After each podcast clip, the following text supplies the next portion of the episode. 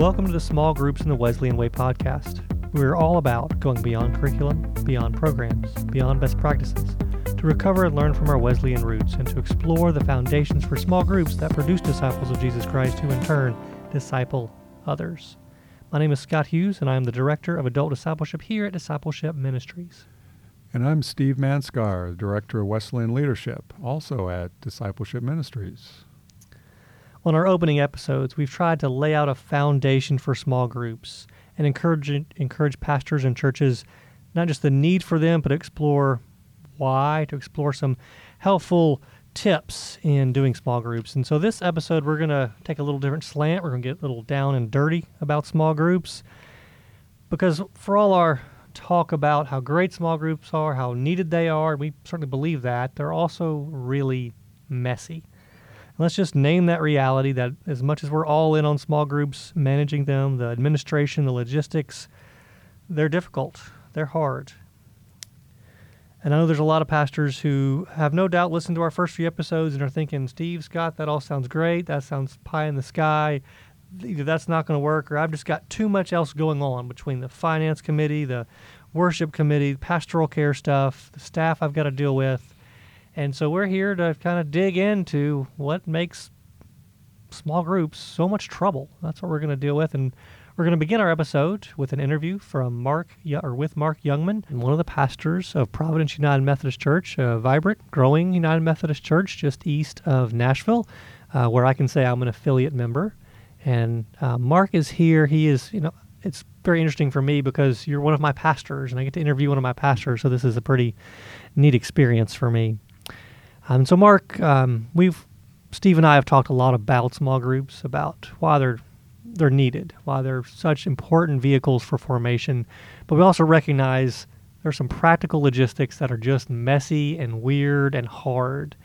And the reason I, I, wanted to interview you is a conversation we had a couple of weeks ago where you were kind of expressing that to, to me after one of the coaches' meetings. And I, what I heard and what you were saying was there's so many pastors who can identify with what you're saying. They may not be at large churches, they might be at small churches, but those those dynamics are there. So, uh, just to begin, uh, thank you for being here, and and I'm um, going to begin on a little bit sour note, but why don't you share some of the, the, difficulties that go along yeah, with small well, groups? Thank you, Scott. Thanks for inviting me to be here, and it's an honor to to be here with you guys. And um, yeah, small groups are a beautiful, amazing uh, environment where God does great work in building disciples, yeah. and we, we see that all the time at Providence and, and churches uh, just around the world but they are difficult too. There are there are challenges that that are a part of that.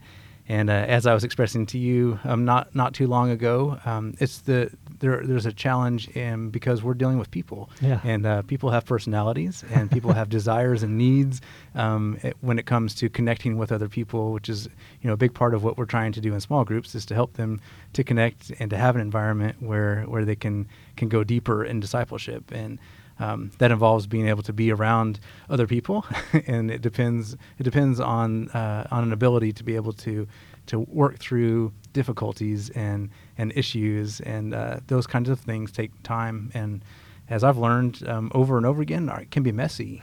Yeah. Well, and as pastors, we have we wear several hats right? We sure. pastoral care. I mean, you're coming from a funeral. There's lots of hats that we wear, and so one of the difficulties I'd like you I'd like for you to expand on a little bit is administratively. There's there's so many things going on in a church. How do you wrestle with that? Yeah. Well, honestly, you know, when you invited me to come do this, I said, if you want to find uh, somebody who's really just figuring out what they're doing, then I'm your guy. um, and I feel like that is very much true and will probably continue to be true because it's just a, a, constant process of, of learning. Um, one of the things that that we're really trying to do at Providence is to develop a team of leaders that help to make these groups function well. Um, and so administratively, if that falls on one person, we've got 40 groups at Providence, and if the uh, the moving around of that and ordering uh, materials and helping um, them coordinate their meeting times and locations and all of that, if that if all that falls on one person, um, it's going to be a lot, and it's gonna it's gonna wear you down pretty quickly. Um, and so what we're trying to do is to develop teams of coaches um, who are kind of looking at the larger larger picture and each connecting with uh, a handful of groups and then coordinators within each group that are helping to um, helping the communication flow to happen. Um, so one thing that I'm, I'm doing in some ways is kind of working my way out of a of, of a job, or Yeah. at least as much of a time time consuming job, so that um, so that groups can run more effectively and um, and we can continue to look at big picture things about how to how to make them work better, and we can uh, tell the stories of what God is doing in, in forming disciples there. Yeah, that that's very helpful. I mean, I think that's one of the things y'all are doing quite well is putting in a structure of folks, so it's not just falling just on the the pastor who's uh, in charge of or oversees small groups, but spreading the responsibility out. I think that's that's very very helpful. Um, uh, you described yourself uh, a minute ago this way, and I'll throw it out there and let you explain. You said you often find yourself in the role of a matchmaker. what do you mean by that? Um, yeah. Um, so, and when people sign up for small groups and indicate interest in a small group, you know, we're trying to find a, a few of the things about just their demographic and season in life and interests. And um, currently, our groups are are pretty much associated around uh, life stage, Sure. and um, but then we also have to deal with schedules and and other interests and. Um, children and, and all these different elements that, that are a part Yep, of that. All those logistics. Uh, yes, logistics, um, and and so a big part of that is is trying to to find um, individuals and family groups that work well together, um, not just based on interest. That doesn't they don't have to be monolithic, but but to be able to have enough of a life um, that looks similar enough that they can schedule in like ways and, and be able to to function together and and be able to help each other along in the path. Um, so there's a little bit of a matchmaker part that um, that feels like it comes into that because um, you know there will be times where I, I don't yet know the person who who is indicating interest in a small group. True. Um, I'd love to get to know them better and, and try to do that, um, but it's not an exact science of being able to find a perfect Sure. home for for a person. Um, and so a part of that is uh, maybe even a, a rematch maker at, at times, allowing people to um, to say this this group and this is not maybe the right right fit for me. Is there something else? So we've tried to put that into the system as well of making it possible for a person to to try out a group and uh, eh, maybe not not so much speed dating if we're going to go with that metaphor, but an opportunity to find out um, where they can connect best. Yeah, and I think that's quite helpful actually in terms of um, allowing people some grace to well, if this didn't work, let's try it in a healthy sense. Let's let's maybe try over here, right? And so I think that's really a key component is to inject some maturity into, hey, if this one group doesn't work, it's okay. Let's try some things around, which can be Absolutely. uh, very, very healthy and very, very um, beneficial. One of the other things we discussed was also then recognizing groups have a life cycle, right? Can Sure. you say a little more about some of the stuff you've seen in that regard? Yeah, um, you never know uh, when it comes to small groups. You begin a thing and you dream sometimes about it lasting a lifetime, and sometimes it does, and that's amazing. We have our church has been around for about eight years, and we have a group um, that has been around for eight years. Uh, for that whole the whole that whole time, which is an amazing thing and also a rarity that Yeah, you'd have true. that many people that are even living in the same area for that number of years. Very true. in this in this day and age. Um, so yeah, so people come come and go. Life cycles change, um, and sometimes it really even just comes down to personalities of, of saying, well, we're just we're in a different place right now. This group used to function well. For some reason, it's not now. Um, so we will usually enter in. A, a coach will usually enter in and say, "W- what is there something that we can do to help the situation here? And on the rare occasion, a group will decide we need to take a break, and sometimes it needs to. We just need to dissolve and find new new group homes, and it's difficult because Yeah. that there can be hurt feelings as a part of that. But we are trying to create an environment where that's an actually it's an okay thing to be able to um, to do that, to be able to move on well, and for a group to even die well. Well, I think that's helpful advice to remember that we believe in a life cycle. In death, there Mm. comes new life, and Yes. and we're able to. Uh, I think one of the things we can then say to folks um, is not always to present the ideal picture of what a small group's Mhm. going to look like. Hey, you're going to get together, you're going to do life together, and oh, it's going to be amazing, right? But also work in there. Sometimes these groups don't work, and it's okay, right? And to, to acknowledge. I think that can be very healthy and beneficial. So, as a, a last question to you, as somebody who's been a part of small groups for a good good time here, not just at Providence, but on previous appointments, what's some encouraging words you would give to pastors? Um, yeah, but probably the encouraging words that I try to uh, recite to myself is remembering that um, in moments where you feel like you're you're deep in administrative and maybe matchmaking, um, that that aspect of, of group life is not all that there is, and that there's actually a an outcome that that God desires to work in our small groups. God God desires to Yeah. work through that messiness, and as we discussed earlier, I I- I feel like like God tends to work in those moments of of great great messiness um, that involves work because it is Yeah, true. work, um, but it's good work Yeah. and it's worth it. Yeah, no, I think that's I think that's profoundly biblical in terms of what we see in terms of dark times, messy times. God does His greatest work. Absolutely. So uh, yeah, that's that's extremely helpful. So Mark, thank you so much for your Yeah. encouraging words, for your wisdom, and I know lots of pastors and small group leaders are going to hear this and be encouraged. So thanks for your time. Thanks for having me. That was real kind of Mark to take some time to spend with us, and I hope you found him encouraging and uh, realistic about the reality of small groups. Uh, we're going to take a chance this next part to do something a little different. Um, since we're having a little bit of a, a downer theme, we thought we would continue with that and share our worst small group experiences. Um, Steve, you want to go first? You want me to go first? Why don't you go first? Okay, I'll go first. Um, this wasn't a group that was an ongoing group. It was kind of a haphazard Bible study that a roommate and I in college would do and had a variety of people come. And one night it broke out into a debate. Not a discussion, uh, it was a debate. And it was all about whether uh, Christians had to speak in tongues. That you couldn't be a real Christian unless you spoke in tongues. And uh, very quickly, things sort of escalated. People kind of left the room and got other people to come back into the room who were there for mentors, and, and it was really kind of awkward. And because there was kind of cross racial lines as well, was sort of added a, a weird dynamic to it.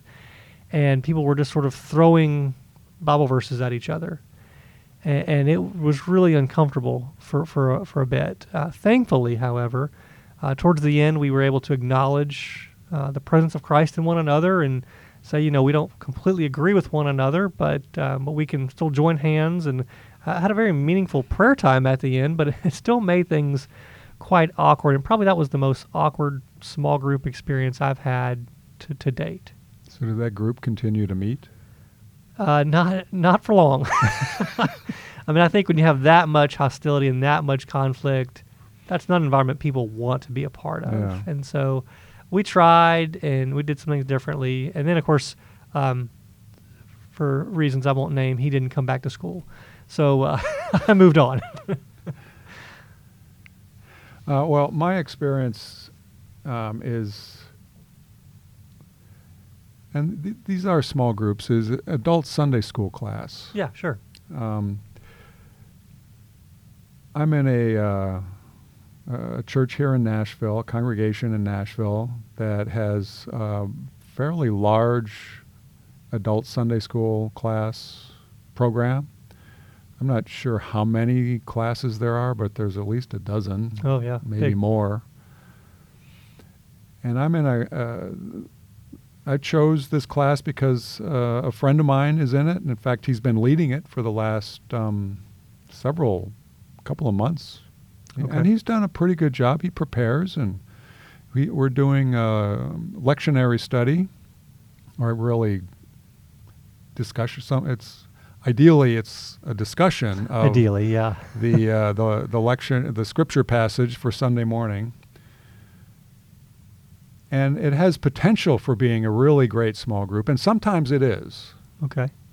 when people show up, Ah, and that's my my my beef with this group, and and uh, it's and it's with sort of adult Sunday school in general is you never know who's going to show up.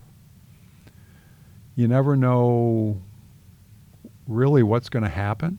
Sometimes the leader doesn't show up and he hasn't told anybody that he's not going to be there or she's not going to be there. And then we fumble around and try to figure out, okay, we got this hour to fill. What are we going to do?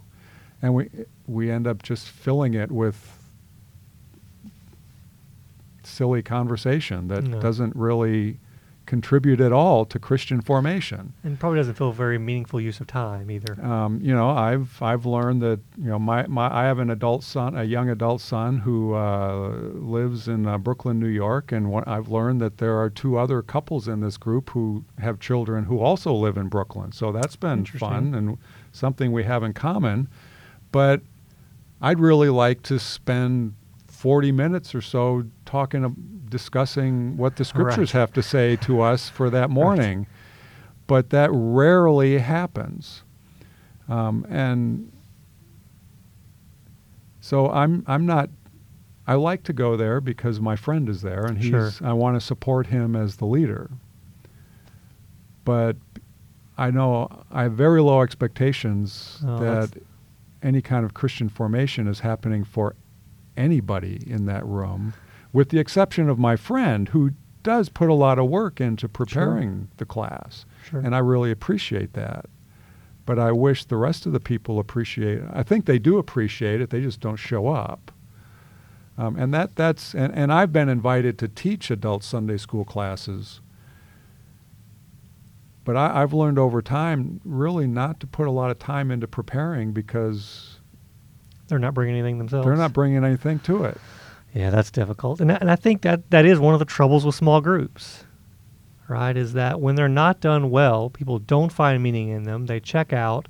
And then when churches try to revamp small group ministry, they people say, no, no, been there, done that. So let's sort of reflect on what we've heard from, from Mark, because I think there was a lot in what he said that we can draw some helpful, uh, I don't want to say tips, but some uh, helpful ways of going forward. And, and one of the first things that that I heard was that there was a, a, a this attempt, at least, for balance of, of structure and freedom to, to monitor what was happening in those Yeah, classes. Yeah. Um, I think that can be real important to at least be engaged enough. You don't want to be dominating or domineering or controlling, but you want to have a sense of what's happening, who's doing what, and how how it's going. Yeah, you want to have sort of keep a way of, you know, a, as a pastor or as a staff person responsible for small groups, have a way of sort of keeping your pul- your finger on the pulse as to you know how it's going in the groups. And, and um, Mark and the people at Providence, I think, have done a good job of finding that balance. And I think it's an ongoing process for them because it's a growing church. It is.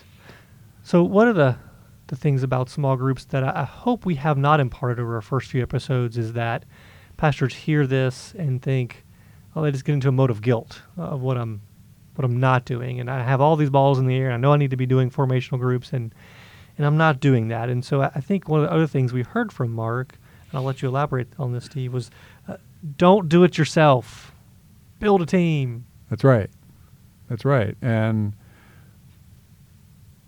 you, the pastor, shouldn't try to do this on their own because it's it's impo- it's an impossible job. And and the other, you know, we the the other problem with if you do do it on your own and it's all about and and, Right. and they come that and the people come to depend on you as the pastor in our system you're not going to be there forever. This we you know we're we're in an, an itinerant system, and when you move, when the pastor moves, and if the pastor's been doing everything, a big hole is going to be left, and Yeah. there's a very good likelihood that that that good work that he or she has done is going to collapse because they've not prepared anybody to f- to take over that responsibility, which is why small group leadership needs to be a team effort. Yeah, well said. Um, pastors, we need to um, foster the development of, of leaders in discipleship in the congregation who can work as partners in this ministry of Christian formation, of disciple formation. And, and uh, you know, as we've been talking about, we believe that happens best in small groups. Right. And so pastors need to build a, a, team or a small group council that meets right, you know, monthly or every other month or at a minimum quarterly Sure. to uh, to check in with the pastor as to how it's going in the respective groups, to to give sort of joys and concerns, to pray for the people in the groups, and also to let the pastor know if there's anything going on that needs some pastoral attention. Yeah. Um, so that development of a, a council or some kind of team that, and really the laity should have the bulk of the responsibility for this work. They should own it. Uh, that's that's part of the baptismal covenant. Okay. Yeah. That, good. you know, good to draw back on that. Yeah. Make in that, that, uh, well, first of all, in the promises that are made um, after the baptismal vows are made, taken, and then at the end of the baptismal ritual, when the pastor says, I commend these persons to your love and care, Mm. to your love and care. Do all in your power to increase their faith, confirm their hope, and perfect them in love. Now, that tells me that the bulk of the ministry of disciple formation is done by the church, not the pastor. The pastor plays an important role, but the pastor cannot and should not attempt to disciple everyone in the congregation. That's why you need to work in partnership with the people that God has placed in that congregation to do that work with you. Yeah. And it's very reminiscent of the the whole early Methodist movement of those class leaders doing Exactly. that work. I mean, that's yeah. so. Uh, just to flesh this out a little more, I know one of the things I did in my last church, and, and in that church, uh, small group ministry was mainly Sunday school classes, and so I would ha- have what I called small group. Um, I'm sorry, Sunday school class leader gatherings. I I learned if I called them a gathering, people felt more comfortable to come. Sure. Have Uh, food too. Uh, donuts. Um, I I will admit I, I think I came because of the don- donuts. Um, and so uh, what we would do is have time where they could sort of give testimony. Hey, what's going well? And then we could uh, we would do some sort of training. So Yeah, Whether it's me yeah. or somebody else, do some sort of training. That's good. Um, and so that we're, we're learning something. Uh, you know, encourage them, and, and then I would always ask, "What do you need from me? You know, how can I best support you?" And that doesn't mean how can I come in and fix things, Right. Yeah. right? But how can I help you do what you're doing? And I, and I think it can be that simple. I don't think it's got to be um, much more rigorous than that sort of generic formula to be intentional about what's happening in the groups. How can I be of help in the groups? What do you need for your training to help Yeah. you grow? And when we, uh, um, as pastors, take that intentional time with that smaller set of select group, that's when some real discipleship is happening that then produces other disciples. Right. So, fairly, I think that's a fairly easy, quick thing. And the, the last thing that we'll discuss here that we mentioned is, I'd heard someone say this um, recently, and I'm not sure where it was, but they said however much time pastors spend on worship, they should give an equal amount of time to formation. Hmm. And and my Mhm. first thought was, oh yeah, absolutely gung ho, absolutely right. And and the more I've sort of processed this, I thought, well, maybe, you know, ma- maybe we should step back even further and and look. How do we look at worship and all our formation pieces? That, that formation is happening in worship, and formation happens in small groups, and and how does that push us towards the mission of the church? Right. Um, and so I'll, I'll sort of let you expound on that if you'd like. But that's sort of been a revelation for me of, of looking through that whole lens of all that we do as a church through the lens of formation towards mission. Right. I think w- everything we do as as pastor, as in the church, we we all, and particularly as the pastor, and and this is really one of the pastor's most important jobs, is to keep the mission always before the church, and to keep the mission of making disciples of Jesus Christ for the transformation of the world before all of the small groups as as integral to worship on Sunday morning and you know if you do Sunday night or Wednesday night that that that we always that everything that we do worship small groups Sunday school administrative groups all are focused on moving the church forward in its mission of equipping the members to join Christ in his mission in the world Yeah, well said. Yeah, and it just you reminded me of Ephesians um, chapter four, to equip the saints for the work of ministry for the building up of the body of Christ. yeah Right. That our role isn't necessarily to do all the work, but to help equip others in doing Well, that. and also in that same chapter, Paul identifies the fivefold ministry Mm. of you know some are pastors, what is it, evangelists, teachers, pastors, teachers. Um, Apostles, prophets, Apostles, evangelists, prophets, shepherds, yeah. and teachers. Sorry. that's it. Yeah. So we need to, uh, you know, one, one of the important th- jobs of the pastor is to help the members of the congregation discern their ministry as prophets and evangelists and what are the pastors and teachers and sh- Flip screens already on me. I always forget one. Apostles, prophets, evangelists, shepherds. Apostles, pastors, yes, those are well, shepherd, pastor. That's they're Sure. interchangeable. Sure. Um, so w- we need to really claim that fivefold ministry, um, and and even for some you know people who are in the role of pastor, their call may be more towards evan- evangelist or apostle, and there there are certainly people in the congregation who can do pastoral ministry. That's right. And we, we should. Yeah. And we need that's one of our jobs as pastors is to nurture and help people identify their call and then to equip them to do that work, that ministry. Yeah, that's good. And so I think two major takeaways that I hope people will hear from this episode is one, just to persevere. Small Yeah. groups are messy. We're going to have other episodes where we talk about more troubles. Small groups. It doesn't end Yeah, here. this is only part one. That's right. And and so stay tuned for that uh, uplifting episode. no, but we have to acknowledge the reality of them, right? And and so my hope is pastors will persevere, and, and, and you don't have to all f- figure it out right now. Continue to work through it. Continue to go. And then the second one I hope pastors will hear is not a, not a guilt, but a build a team. Get others around you, and do and do that work um, as, as specifically me, I want to add just something that just came to my Yeah, mind is learning from John Wesley that he would often he tried a lot of different stuff in the societies. Some stuff worked and he went with it. okay. Other stuff didn't work and he just stopped doing it and Uh-huh. w he was willing to try new things all the time.